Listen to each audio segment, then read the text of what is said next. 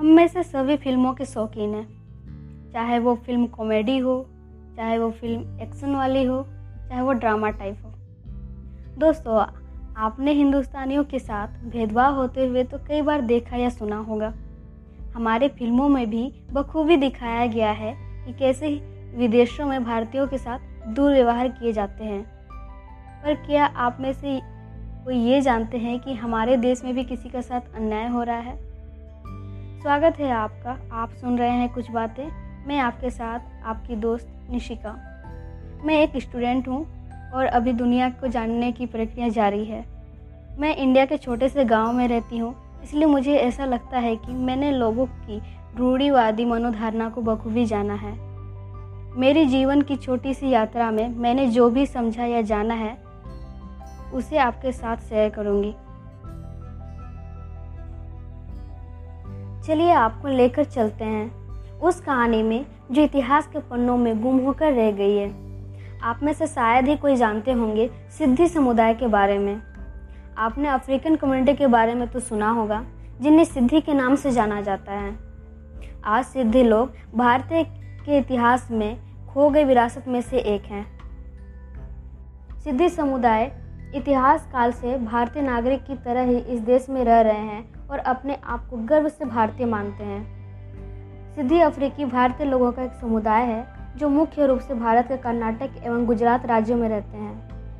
वे स्थानीय भाषा बोलते हैं, हमारी ही तरह कपड़े पहनते हैं और समान स्थानीय रीति रिवाजों और परंपराओं का पालन करते हैं। लेकिन उनकी शारीरिक बनावट के कारण उन्हें बाहरी माना जाता है। वे ग्रामीण क्षेत्रों एवं छोटे समुदाय में एक साथ रहते हैं। आखिर कौन है सिद्धि? क्या है अफ्रीकन कम्युनिटी खैर, इसे जानने के लिए हमें इतिहास में लौटना पड़ेगा। सिद्धि लोग इंडो अफ्रीकी आदिवासी समुदाय है, जो अफ्रीका के बंटू समुदाय का एक पार्ट है। भारत में उनकी उपस्थिति का पता सातवीं शताब्दी की शुरुआत में लगाया जा सकता है। उनकी प्रारंभिक उपस्थिति की सबसे संभावित कारणा दास्ता बताई जाती है। दोस्तों, आपने इतिहास में तो दास्ता के बारे में पढ़ा होगा। जिसमें ऋणग्रस्त एवं युद्ध में बंदी होने वाले लोगों को दास बनाया जाता था। और इंसानों के द्वारा दासों का खरीद बिक्री होता था। इन्हें अंतर्राष्ट्रीय एवं राष्ट्रीय बाज़ार में बेचा या खरीदा जाता था। कुछ ने यह भी कहा है कि वे अरब समुदाय के सैनिक, नाविक और व्यापारियों के रूप में स्वतंत्र रूप से आए थे। जब अठारहवीं, उन्नीसवीं में गुलामी को समाप्त कर दिया गया था तो माना जाता था कि सिद्धि लोग भारत के घने जंगलों और अलग अलग हिस्सों में भाग गए थे, जहाँ वे आज भी छोटी बस्तियों में रहते हैं। सिद्धि लोग अपनी बनावट के कारण आसानी से पहचाने जाते हैं, क्योंकि सदियों से भारत में रहते हुए भी अपनी अफ्रीकी विशेषताओं को बनाए रखने में कामयाब रहे हैं। वे अपने समुदाय के भीतर ही शादी करते हैं। आमतौर पर पुरुष ड्राइवर या सिक्योरिटी गार्ड के रूप में काम करते हैं, जबकि महिला घर के काम काज संभालती है। अब बात यहाँ पर यह आता है कि आखिर वे सामने कब आए और कब से लोगों ने उन्हें जानना शुरू किया। आइए इतिहास में पुनः लौटते हैं। काल 1900 तक भारतीय ने एक भी ओलंपिक मेडल नहीं जीता था। स्पोर्ट्स में भारत का कोई प्रदर्शन कोई खास नहीं था। वहीं अफ्रीका खेल जगत में अपना नाम बना रहा था। The Sports Authority of India का पूरी तरह मानना था कि इंडिया ओलंपिक गोल्ड जीतेगी और टैलेंट इसी देश में है, बस उसे ढूँढने और तैयार करने की आवश्यकता है। जिसके लिए उन्होंने उन्नीस सौ सतासी के बाद the special area game SAG नाम का प्रोजेक्ट बनाया, जिसमें कुछ सिद्धि बच्चों को एथलीटों के रूप में चुना गया। उनके अफ्रीकी वंश के कारण भारतीय खेल प्राधिकरण ने फैसला किया कि उनके प्राकृतिक एथलेटिकवाद का उपयोग विश्व खेल प्रतियोगिताओं में भारत के लिए पदक जीतने में किया जा सकता है। कार्यक्रम ने सिद्धि लोगों और देश दोनों के लिए बहुत कुछ किया। इसने सिद्धियों को सार्वजनिक स्वीकृति प्रदान की और उन्हें नौकरी हासिल करने में सक्षम बनाया, जबकि भारत ने कई पदक जीते। एक प्रसिद्ध सिद्धि सदस्य कमला मिंगल सिद्धि, जिन्हें आज भी अंतर्राष्ट्रीय सिद्धि एथलीटों में से एक माना जाता है।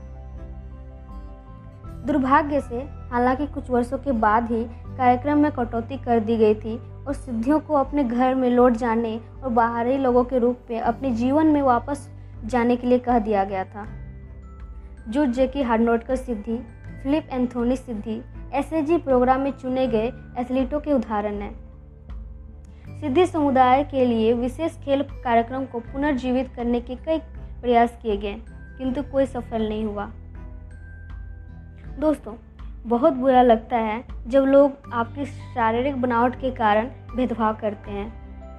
मेरे साथ भी ऐसा कई बार होता है जब लोग मेरी शारीरिक बनावट को देखकर मेरे जाति या समुदाय का अंदाज़ा लगाते हैं। मेरे माता पिता अलग अलग समुदाय से हैं जिनके कारण मेरी शारीरिक बनावट माँ के समुदाय से मिलता है, लेकिन मेरी पहचान मेरे पिता से है।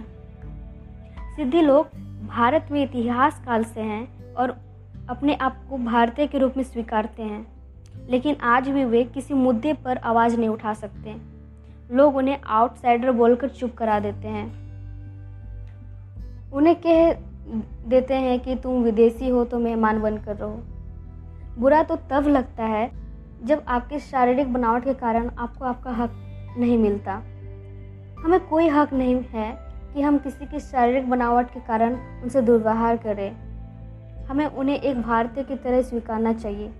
सिद्धियों को भी आम भारतीय नागरिक की तरह उनका हक मिलना चाहिए।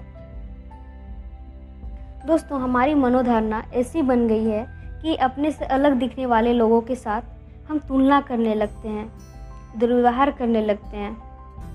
अरुणाचल प्रदेश, सिक्किम, असम, नॉर्थ ईस्ट में हमारे भाई बहन हैं, जिनकी शारीरिक बनावट काफ़ी हद तक हमारे पड़ोसी देश, चाइना और नेपाल हैं, जिनसे मिलता जुलता है।